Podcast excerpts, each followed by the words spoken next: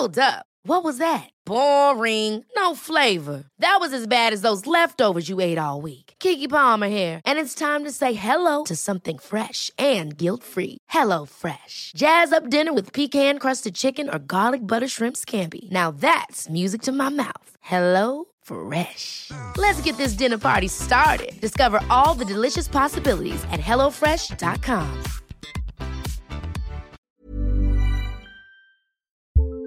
We are special breakfast people here at Pantsuit Politics, but not just when Beth and I are on the road.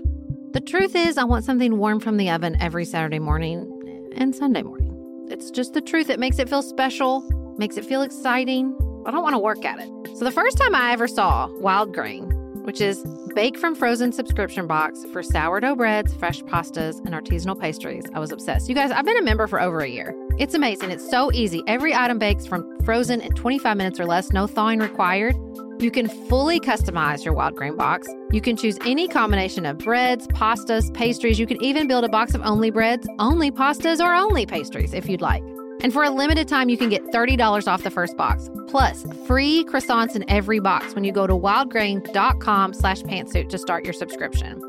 Sometimes I make one single croissant just for me because I want to feel special, and they're so good. You heard me. Free croissants in every box and $30 off your first box when you go to wildgrain.com slash pantsuit. That's wildgrain.com slash pantsuit, or you can use promo code pantsuit at checkout. Do you want a bra that's sexy or a bra that's comfortable? Thanks to Third Love, you can have both. Third Love was started to take all the frustration, ick, and ugh out of bra shopping. That's why they make solutions for every bra problem, aka problems. Their bras make it easy to bring back perkiness you haven't seen since high school, get smoothing you know where, and have straps that actually stay put. Designed at their headquarters in San Francisco and made from premium materials, they put every style through hours of wear testing on real women, including themselves, before it's given the stamp of boob approval.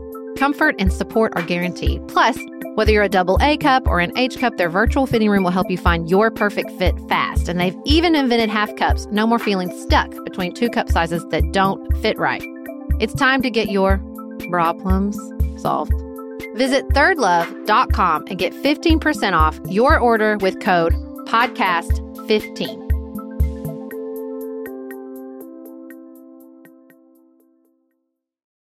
The bigger gulf to me than between Democrats and Republicans, as wide as that feels, is between people who pay attention to politics consistently and people who don't. So when I hear healthcare, I remember skinny repeal. I remember that Republicans never put a plan of their own on the floor, right? That's just not even in the lexicon of the average voter.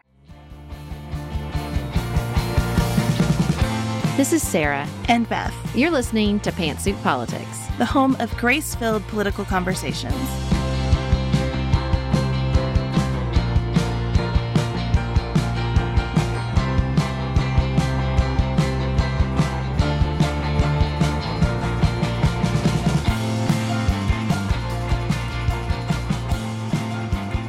Hello, everyone. Welcome to Pantsuit Politics. We're going to kick this off like it's an episode of the NPR Politics podcast and tell you that we're recording on Thursday, November 5th at 1.54 p.m. Central Standard Time. And by the time you hear this, things, dear God, please let things have changed.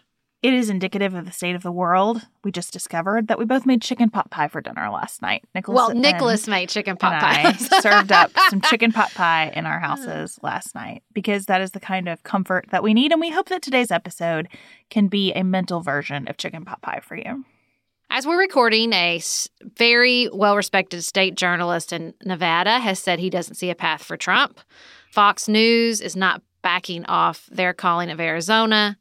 They're saying they're likely to call Nevada for Biden, which means that Biden is at 270. We're also hearing that Pennsylvania should, could call the results by the end of the day. And the Biden team seems very confident that they will come home with Pennsylvania and Georgia.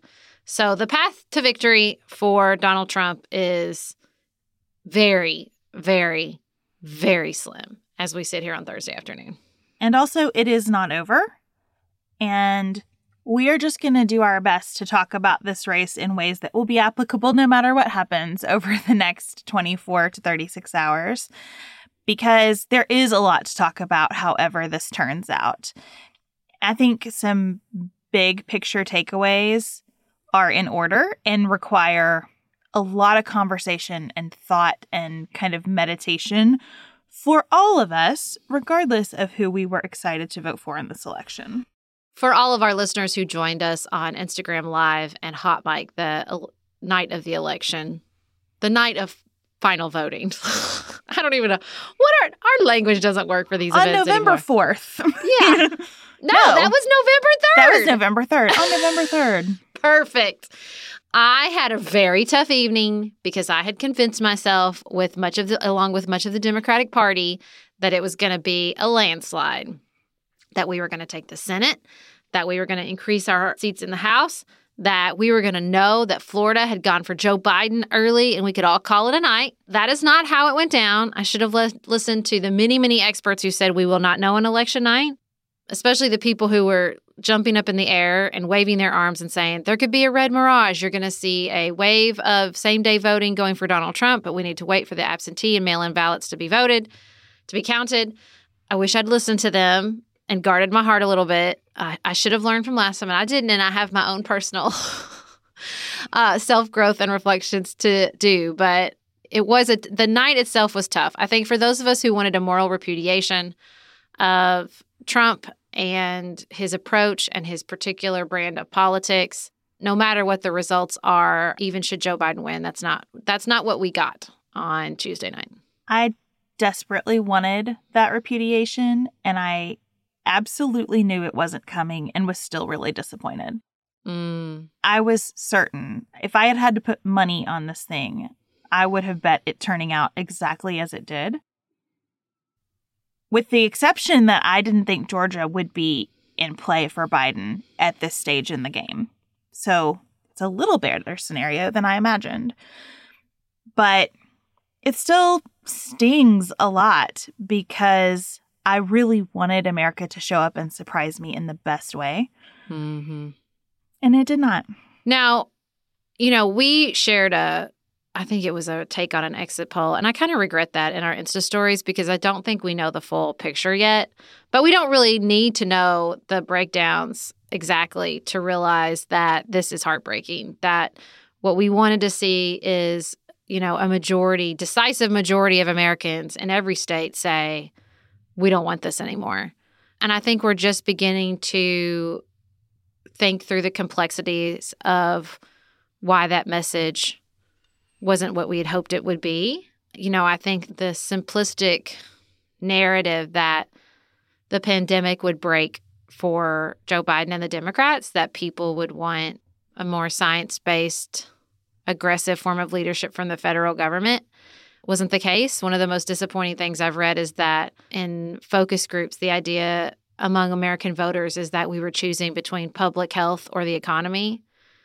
And I hate so very much that that has become the narrative because I think it is absolutely untrue.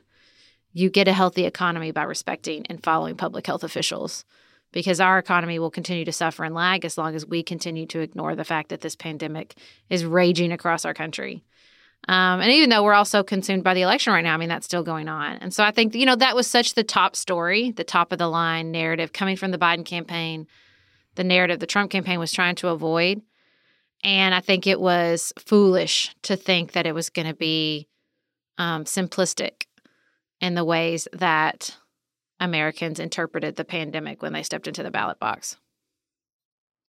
We had 100,000 cases on one day this week.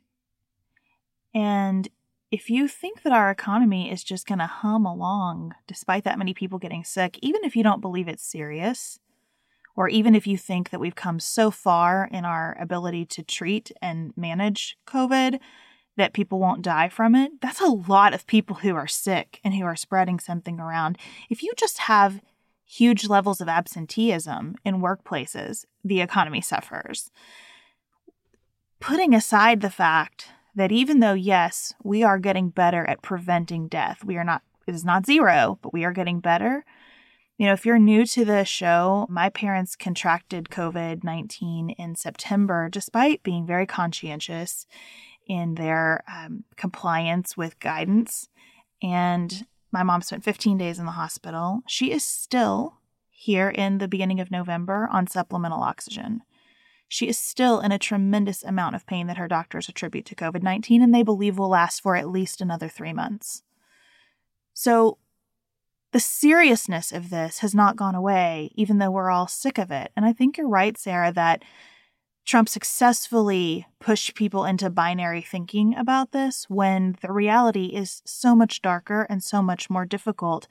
And I think Joe Biden's honesty about the fact that he would not be able to immediately solve all of that, as much as it appealed to me, just couldn't break through the people who heard that choice and thought, well, I know what I'm choosing.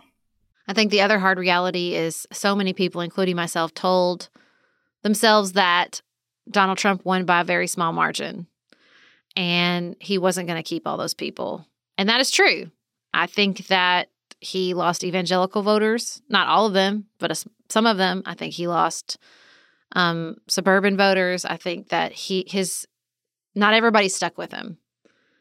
But the other side of that coin, which I refuse to admit to myself, is that he did gain people. There were people who liked what he had to say and liked his approach. I think there is a enormous gender component. And I think you see a gender gap in most ethnic groups in this country for a reason because I think his his macho approach appeals to men. And you know, I think it's not that he didn't he didn't just pick up men, but you know, he picked up everybody. He picked up some voters in every category. And I think that's just something I didn't want to admit to myself that would happen as well. There are a couple of things that I identified as just takeaways early on, like before actual election day, that made me nervous. One was a survey of sort of, is your life better than it was four years ago? And the majority of people said yes in that survey. Mm-hmm. I saw that. And the other was how many new voters Republicans were registering in some of the battleground states and how new Republican registrations were outpacing new Democrats registering. And those seemed like real warning signs to me. I think when you look at the data, you know, people who were politically engaged, red got redder and blue got bluer. Mm-hmm. And that trend is likely to continue. The bigger gulf to me than between Democrats and Republicans, as wide as that feels, is between people who pay attention to politics consistently and people who don't. 100% agree. That's something I thought about a lot on election night as I was trying to calm myself down before I went to sleep. Especially when you think about Democrats running on healthcare. There is almost an assumption at the foundation of that message on healthcare. And this is not me trying to Monday morning quarterback Democrats. It's really me trying to think about what are the next steps for us as a country there's almost an assumption at the base of the conversation about healthcare that people fully understand what the Affordable Care Act does and does not do, and fully understand what it would mean to lose the Affordable Care Act, and fully understand what it would mean to shore up the Affordable Care Act. And I think that for people who are politically disengaged most of the year, when they hear Donald Trump wants to take away your health care, some of them are going to react and say, well, that's what he says about you all. Right. Mm-hmm. And some of them are going to react and think, fine, it sucks anyway. Maybe this successful businessman can do better. Mm-hmm. And as much as we talk about echo chambers and people living in their own information universes, I want to be really honest about the fact that I live in my own information universe, not because I'm taking in information that is fantastical or that is pure propaganda, but because I'm taking in so much information. So when I hear healthcare, I remember skinny repeal. I remember that Republicans never put a plan of their own on the floor, right? That's not, that's just not even in the lexicon of the average voter. I don't want to think about Democrats messaging that better. That's somebody else's job. I want to think about how more people stay engaged consistently enough that we that we all start at a different place.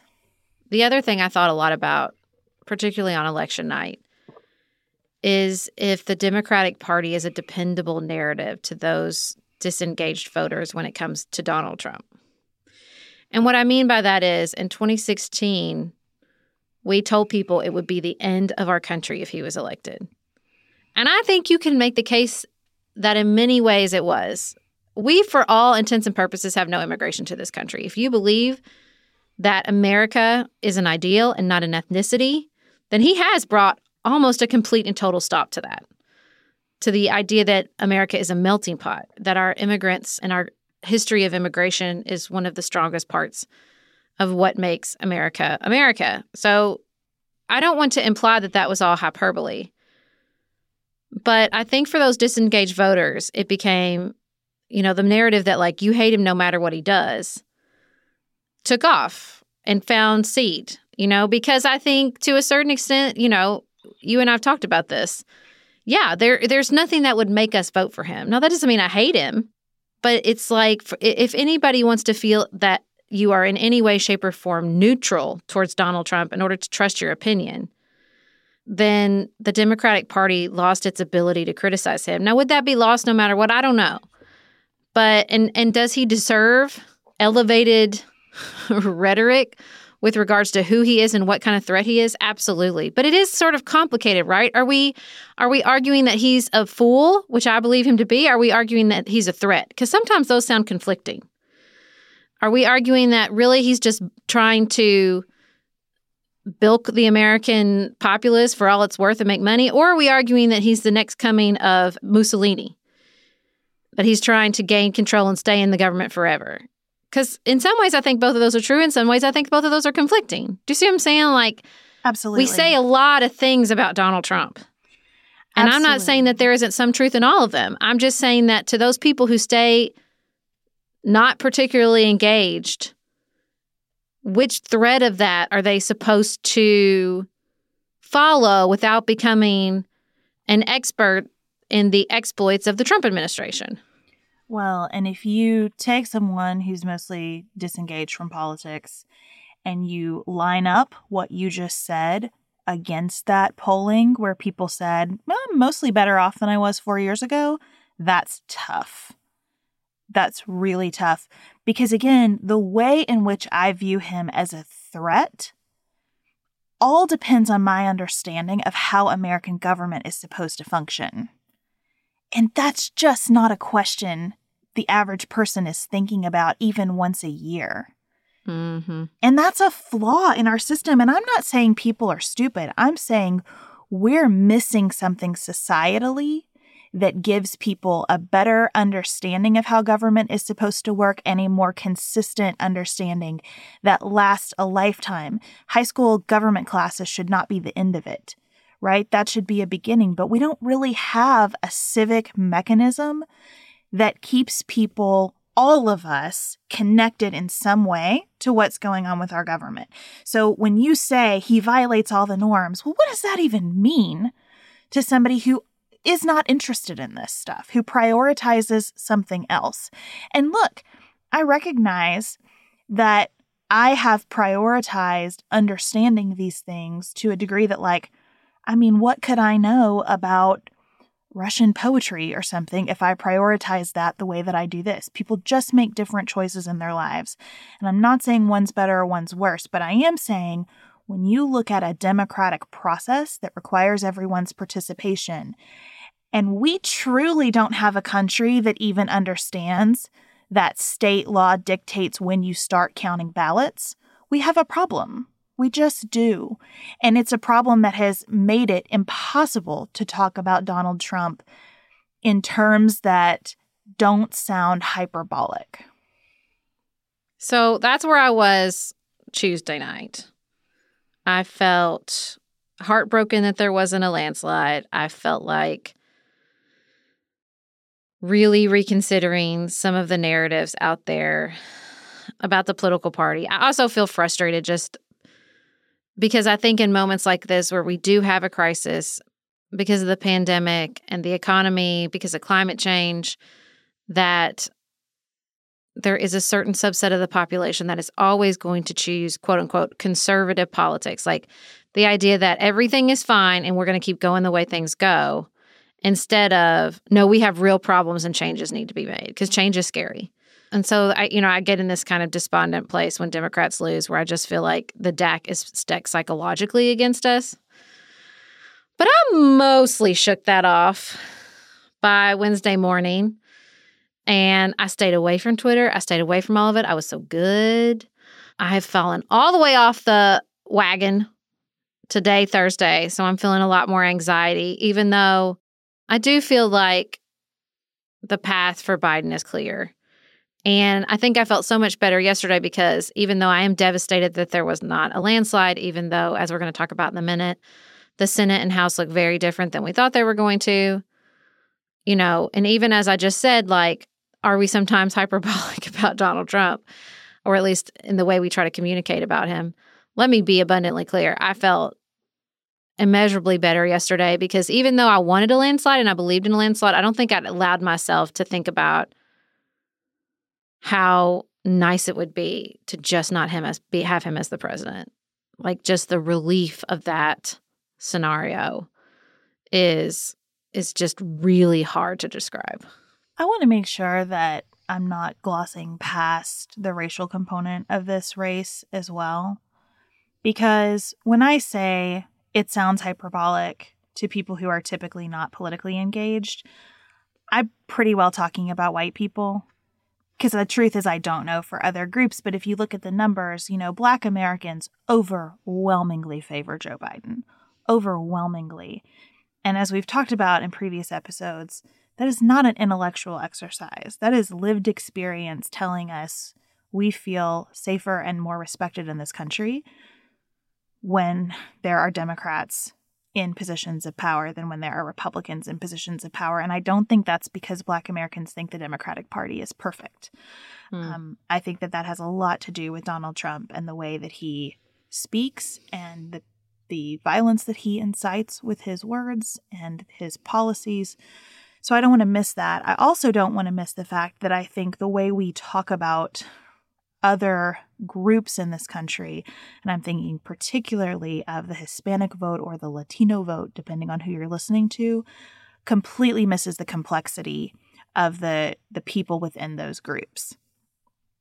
And I hope that we do a better job and again, we meaning mostly white people and certainly in media being more specific about who we're talking about in those demographic categories and not presuming that any one of those groups is going to vote in a in a way that is homogenous. Um, but I was just this morning looking at some numbers and thinking about the absurdity of Asian American trying to encompass everyone from Indian Americans to Chinese Americans to Japanese. You know what I mean? Like, it's just the the experiences and perspectives people bring are so much richer than basically the non-white categories capture and we're just doing a terrible disservice in trying to understand the place we live and the people that make it up with these categories that are centered from the white perspective.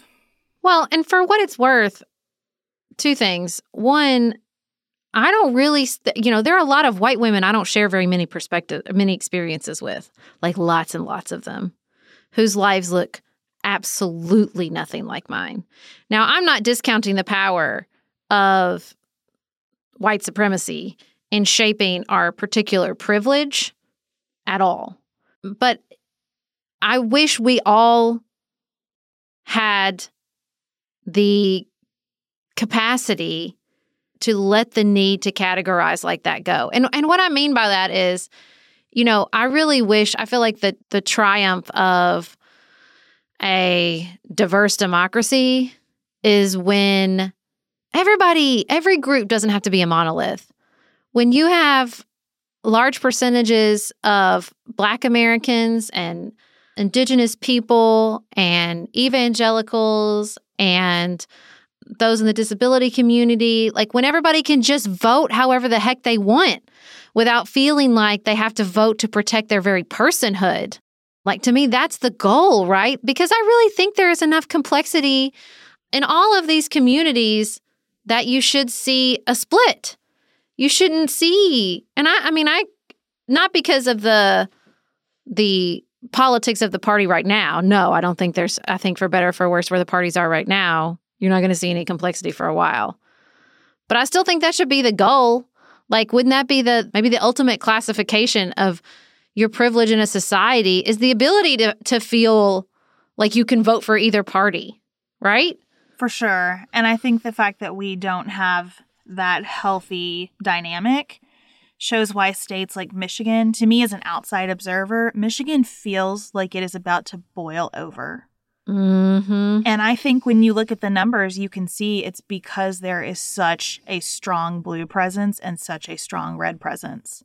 Mm-hmm. And those two in such direct proximity with each other in the middle of a pandemic and an election year, it's hard. It's really hard. And I think that everyone feels really justified in their sense that no, my party is on the side of right here. mm-hmm. And look, I've had some heated conversations this week where I have said to people, I'm sorry, you're wrong about this. I do not see the truth in your perspective here. I think you are elevating some very selfish ideals over some that would enable all of us to live in greater community with one another. Mm-hmm. And those are hard conversations to have, but I think they're really important. I think that, you know, there's a big part of me that feels regretful that I didn't speak so assertively and clearly much earlier on because we've had four years to have that discussion and people haven't moved and maybe they won't. Maybe maybe people just won't move. I don't know Just finished A Court of Thorns and Roses and craving another fantasy world to devour? Dipsea's got you. Dive into spicy enemies to lovers' tales or embark on an epic romance between immortal fae and sworn foes. They've got fantasy romance stories perfect for your morning walk, late night, or long bath. Dipsy is an app full of short, spicy audio stories. They bring scenarios to life with immersive soundscapes and realistic characters. Discover stories about second chance romances, adventurous vacation flings, and hot and heavy hookups. And there's a growing library of fantasy series with werewolves, Greek gods and goddesses, Regency era historical fiction, and fairy smut to explore the bounds of your pleasure. New content is released every week, so in between listening to your favorite stories again and again, you can always find something new to explore. For listeners of the show, Dipsea is offering an extended 30-day free trial when you go to dipseastories.com slash pantsuit. That's 30 days of full access for free when you go to D-I-P-S-E-A stories.com slash pantsuit. dipseastories.com slash pantsuit.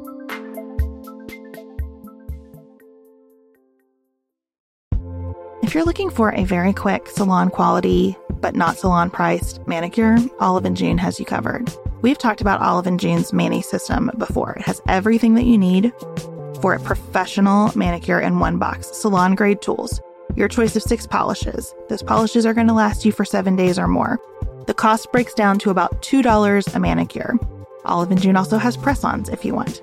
What I love though is that Olive and June each season is coming out with new colors, and I just got a set of spring and summer colors in quick dry polish. And they say this dries in about a minute. It seemed dry to me in about 30 seconds. It was not kidding about being quick dry.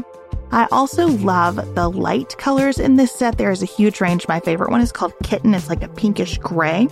The quick dry polish gives you full coverage in one or two coats. It lasts for more than five days, and it is offered in more than 40 cruelty free and vegan polishes. Olive and June just understands what's happening in our lives, that we need to move quickly, but we want to look great and feel great and have fun in the process. Visit oliveandjune.com slash pantsuit for 20% off your first system. That's O-L-I-V-E-A-N-D-J-U-N-E dot com slash P-A-N-T-S-U-I-T for 20% off your first Mani system.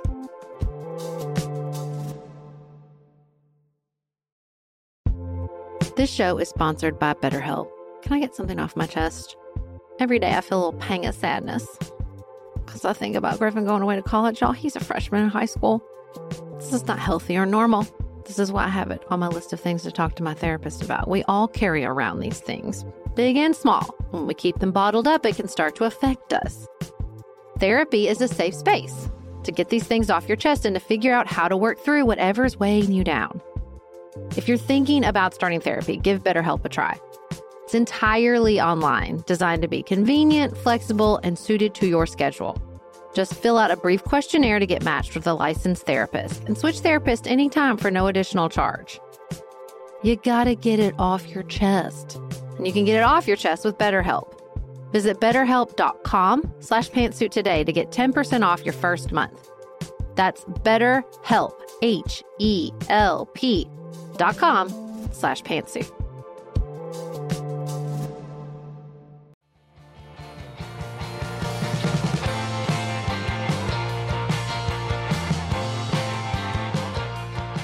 Here's where I'm struggling is when we're having this conversation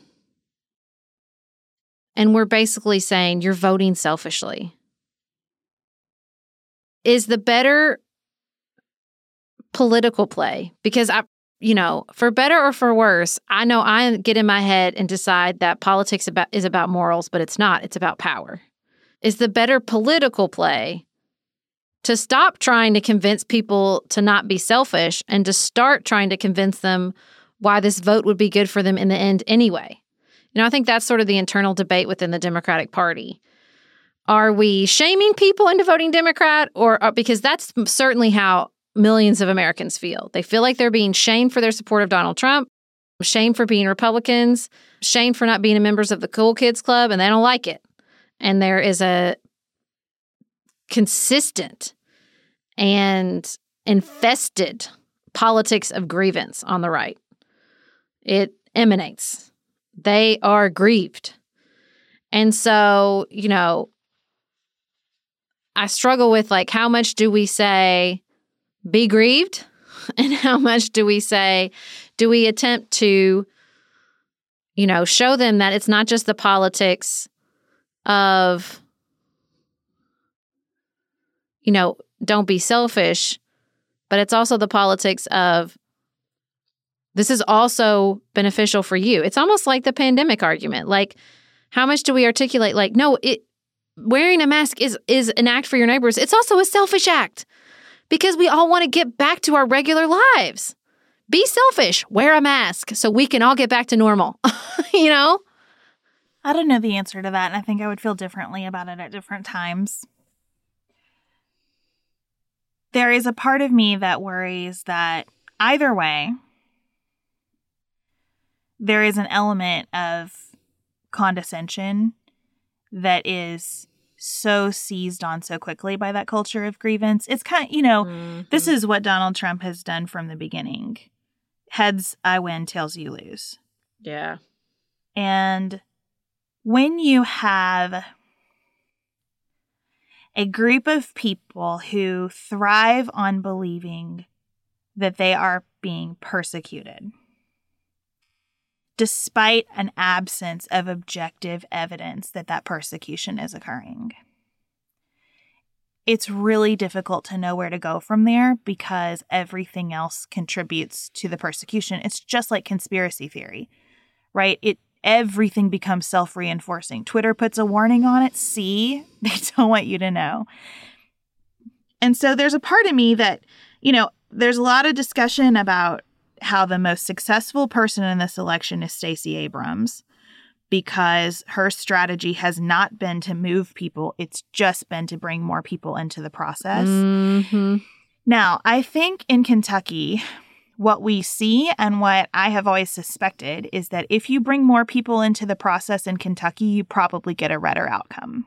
Mm. So I don't think it's true universally that more people voting means more Democrats win or Donald Trump figures can't thrive.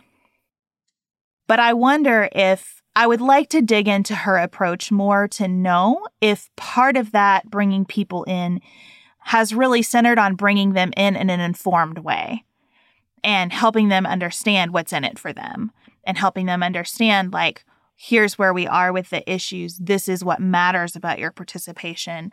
Because that to me is a model that could work. And I say all this as a person who, you know, I hope 10 years from now has a lot of different candidates that would be interesting to me. I, I'm not analyzing this as someone who's thinking, like, how do we build up the Democratic Party? Right now, I just want to end Trumpism. I don't want a Republican Senate under Joe Biden to function the way the Republican Senate has functioned under Donald Trump. And I want enough of America to be on the same page about that that they're pressured not to.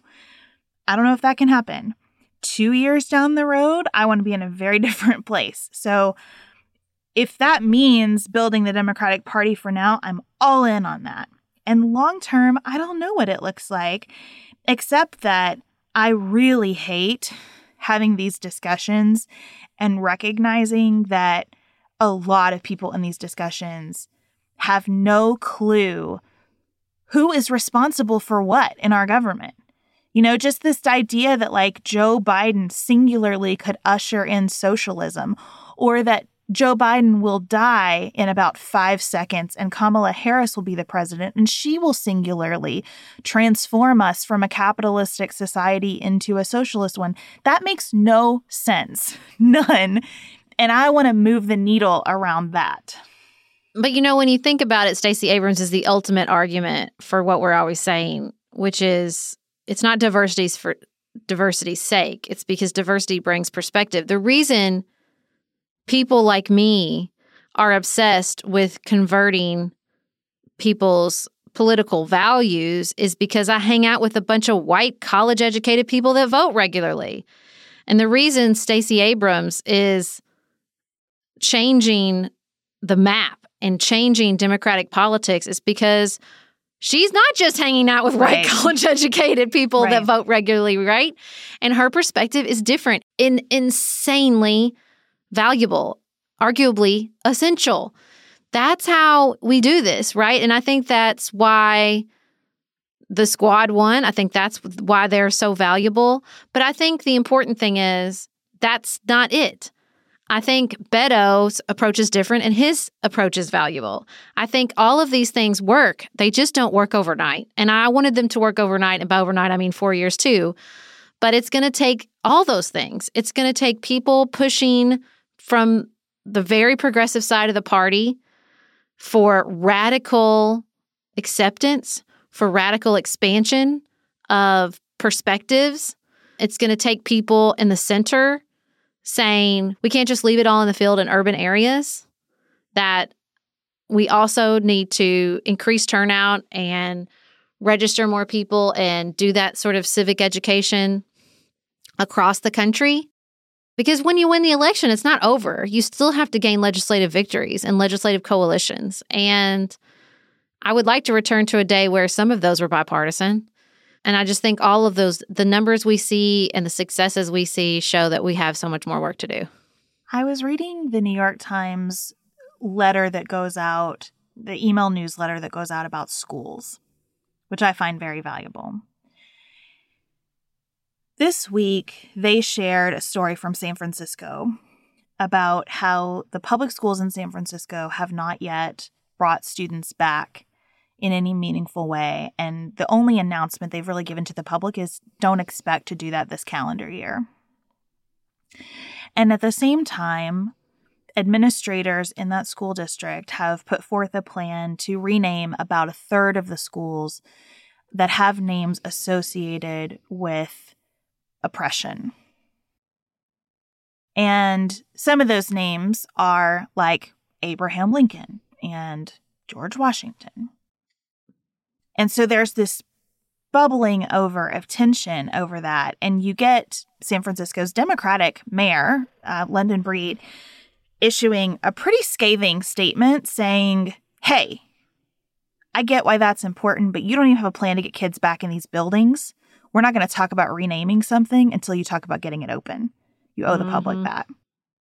And I really thought in that anecdote, a lot of what, at least when I think about, because I think your point is so good about Beto and Stacey Abrams, I do think really different things work in different parts of the country and with different people in different parts of the country.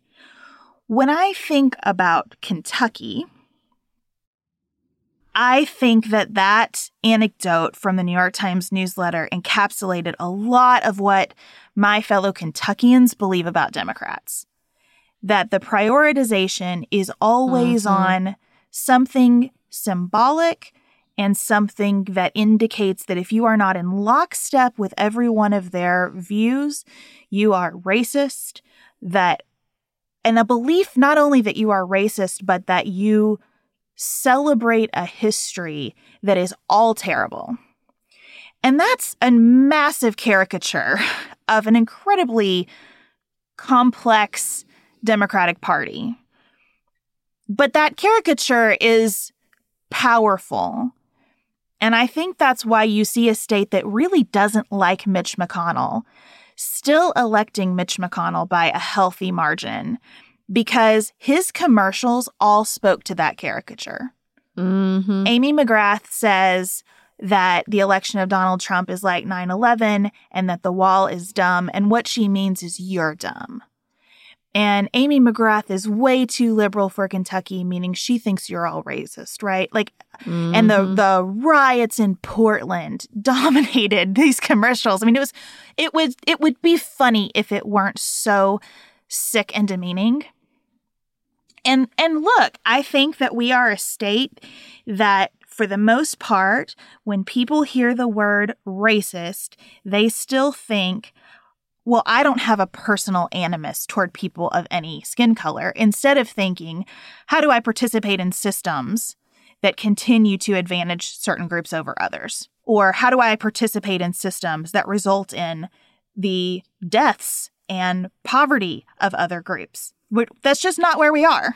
Just the phrase participate in systems is going to get you an eye roll in a substantial exactly. part of the country. Exactly. It just talking about race is going to get you an eye roll in Kentucky for the most part. And so so when I think about like what's our version here of what Stacey Abrams is doing, of what Beto's doing, of what people all over lots of grassroots people whose names we don't know Mm-hmm. all over the country are doing effectively, like that to me feels like a place to dig in and really understand how how can we more effectively get at these issues. Well, and let me just take this really nice, big, healthy aside. I think that we are obsessed in many ways with these rural voters, with the voters who roll their eyes when you say participate in the system, white voters, because of a political process that is increasingly looking or already is minority rule. Joe Biden's margin is bigger than the population of 23 states. Don't make me recount my voting history again in presidential races. You know, don't look at the fact that we have five Supreme Court justices appointed by presidents who lost the popular vote. Don't get me started on the United States Senate. Don't get me started on the limit of 435 representatives for 300 million people. Those are all true. But, you know, we have a saying in the, in the South you can in one hand and wish in the other and see what fills up first. And I would love to sit around and wishing for the end and have been wishing for the end of the Electoral College. And I would love to sit around wishing for the addition of Puerto Rico and Washington, D.C. But that ain't happening with this Congress. And so we're going to have to deal with this one way or the other. And I don't think the idea of just it's minority rule, forget you, silence you, moving on, is working now and is certainly not going to get us to any big changes to start chipping away at that minority rule. So I want to I want to get somewhere instead of just staying where we are, pissed off at the other half who roll their eyes when we say participate in a system. Well, that's right because when you start talking about minority rule, and this isn't just rural voters, people who are more conservative here, you just want to change the rules so you can win. You don't like the rules the way they are, you want to change them so you can win. Or you get, well, I don't want only cities to choose everything for the country. And look, there are, again, this is not a binary process. Like, there are ways to reform our system beyond we have the current electoral college or we have only a national popular vote for president. There's Mhm. a whole lot of territory on a spectrum there. But you're right, Sarah. None of that discussion matters until you have a functioning Congress that's interested in taking up those structural questions. And we don't get that until the rest of the country is engaged enough in those structural questions to have the conversation. So, ranked choice voting, something we love, was on the ballot in a couple states. It had a really bad night. And I think it's Mm. just because people don't understand it. And once you talk with people about it and show them and demonstrate like what this does, here's how it works, here's how it matches so many other things you do in your life, they're like, oh, yeah, that's great. we should do that. um, but, you know, that's a lot of work to get there just on ranked choice voting. And that alone doesn't update all of the systems that need to be updated to hold a country of this many people. When we think about a functioning Congress, it might be helpful to talk about where Congress stands. We know that Democrats kept control of the House. Can I be sad for a second, though, about some really good legislators that lost their races? Mm-hmm. I think mm-hmm. it is so sad that Abby Finkenauer lost her race in Iowa. Mm-hmm. I think it's so sad that Doug Jones lost. And Kendra Horn. And Kendra Horn. And Abigail Spanberger barely made it through. She is somebody we are all better off for having in Congress.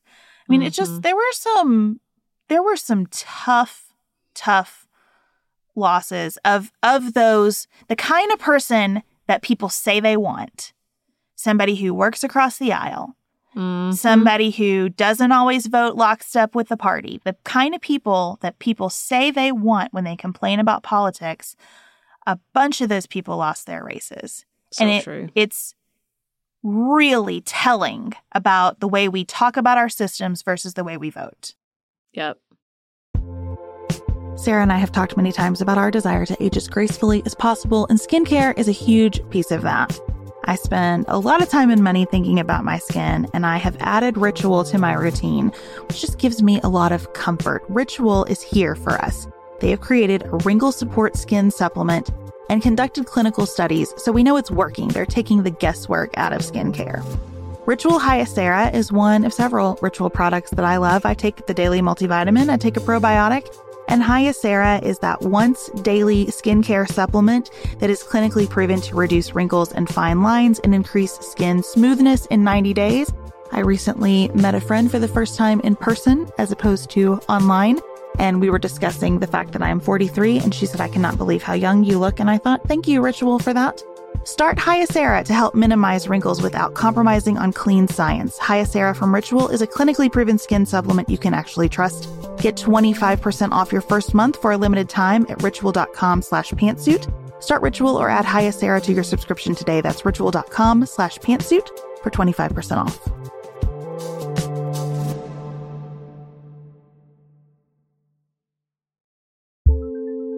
Do you want a bra that's sexy or a bra that's comfortable? Thanks to Third Love, you can have both. Third Love was started to take all the frustration, ick, and ugh out of bra shopping. That's why they make solutions for every bra problem, aka problems. Their bras make it easy to bring back perkiness you haven't seen since high school, get smoothing you know where, and have straps that actually stay put.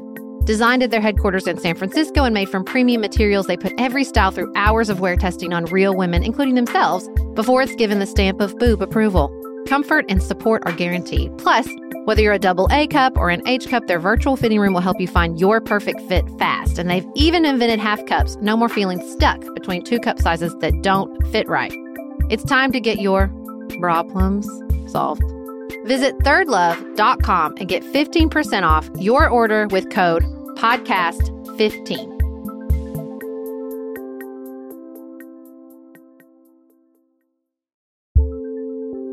There's not much worse than a dry and itchy scalp.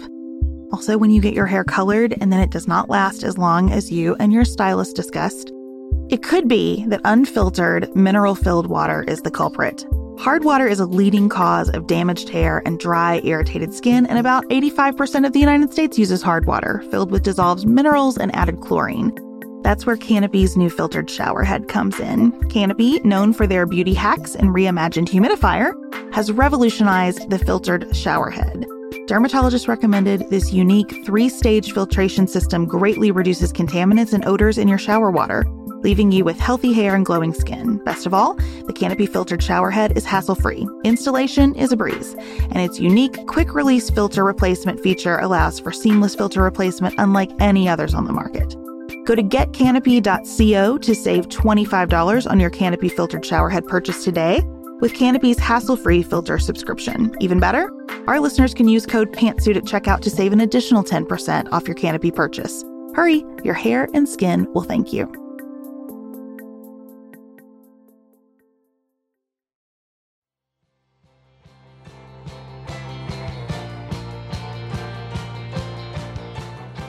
So, where we're at at the Senate right now is it looks like we will have two runoff elections in Georgia between the current incumbent Senator Perdue and Jon Ossoff and Reverend Raphael Warnock and the current Senator Kelly Loeffler, which will determine, if you can believe it, the control of the Senate.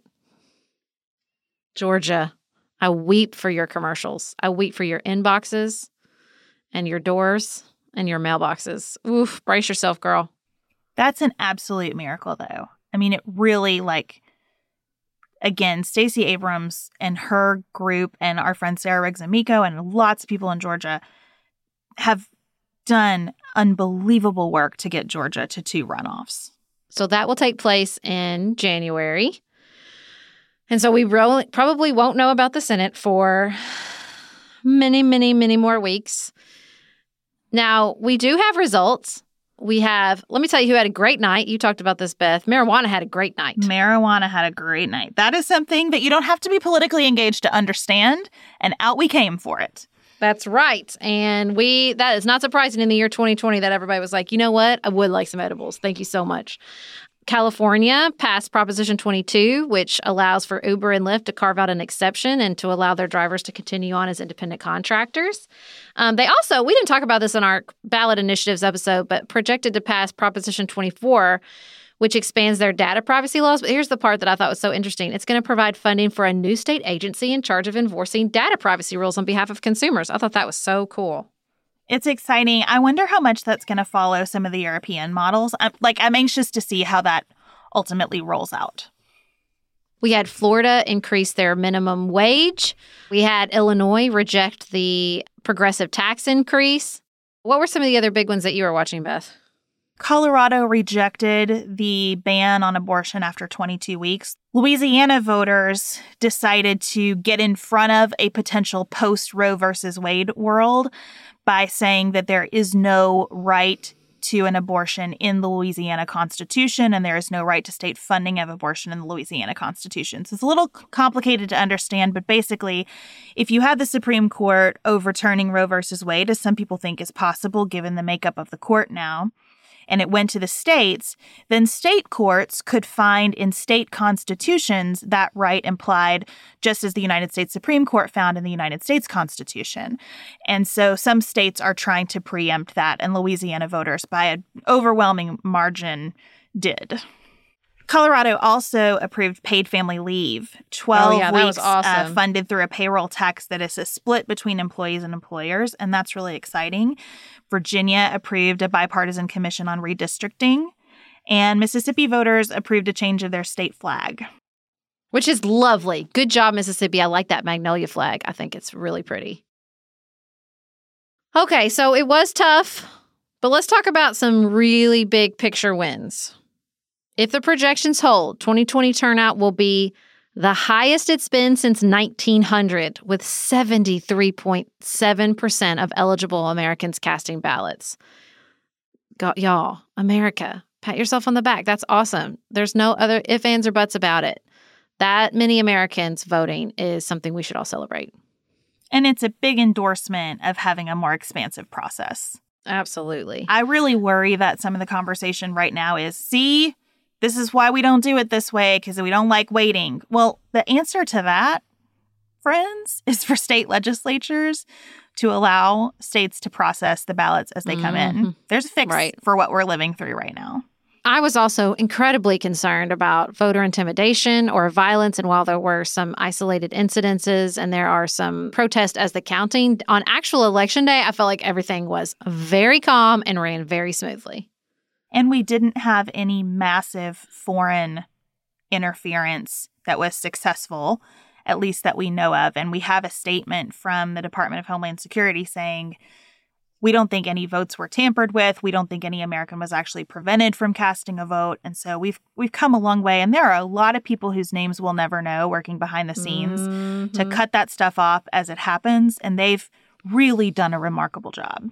So we're here. We're still taking deep breaths. I wanted to share something as we close out the show that just left me so inspired and really got me out of my funk um, from Tuesday night when I was still mourning the the landslide that never came. This is from Quaker author and activist Parker Palmer, and it was shared in Richard Rohr's daily email. If we are to stand and act with hope in the tragic gap and do it for the long haul, we cannot settle for mere effectiveness as the ultimate measure of our failure or success. Yes, we want to be effective in pursuit of important goals, but we must judge ourselves by a higher standard than effectiveness. The standard is called faithfulness. Are we faithful to the community on which we depend, to doing what we can in response to its pressing needs? Are we faithful to the better angels of our nature and to what they call forth from us? Are we faithful to the eternal conversation of the human race, to speaking and listening in a way that takes us closer to truth? Are we faithful to the call of courage that summons us to witness to the common good, even against great odds? When faithfulness is our standard, we are more likely to sustain our engagement with tasks that will never end, doing justice, loving mercy, and calling the beloved community into being. Thank you for joining us for another episode of Pantsuit Politics. We will be back in your ears on Tuesday. And until then, keep it nuanced, y'all.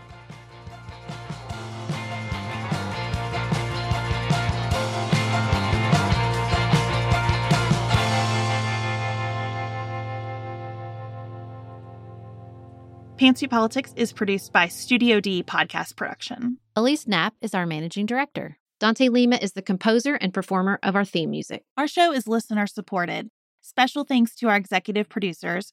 David McWilliams, Allie Edwards, Martha Brunitsky, Amy Whited, Janice Elliott, Sarah Ralph, Barry Kaufman, Jeremy Sequoia, Lori Ladow, Emily Neasley, Allison Luzader, Tracy Putoff, Danny Osmond, Angie Erickson, Julie Haller, Jared Minson, Marnie Johansson, The Creeps, Sherry Blim, Tiffany Hasler, Morgan McHugh, Nicole Berkles, Linda Daniel, Joshua Allen, and Tim Miller.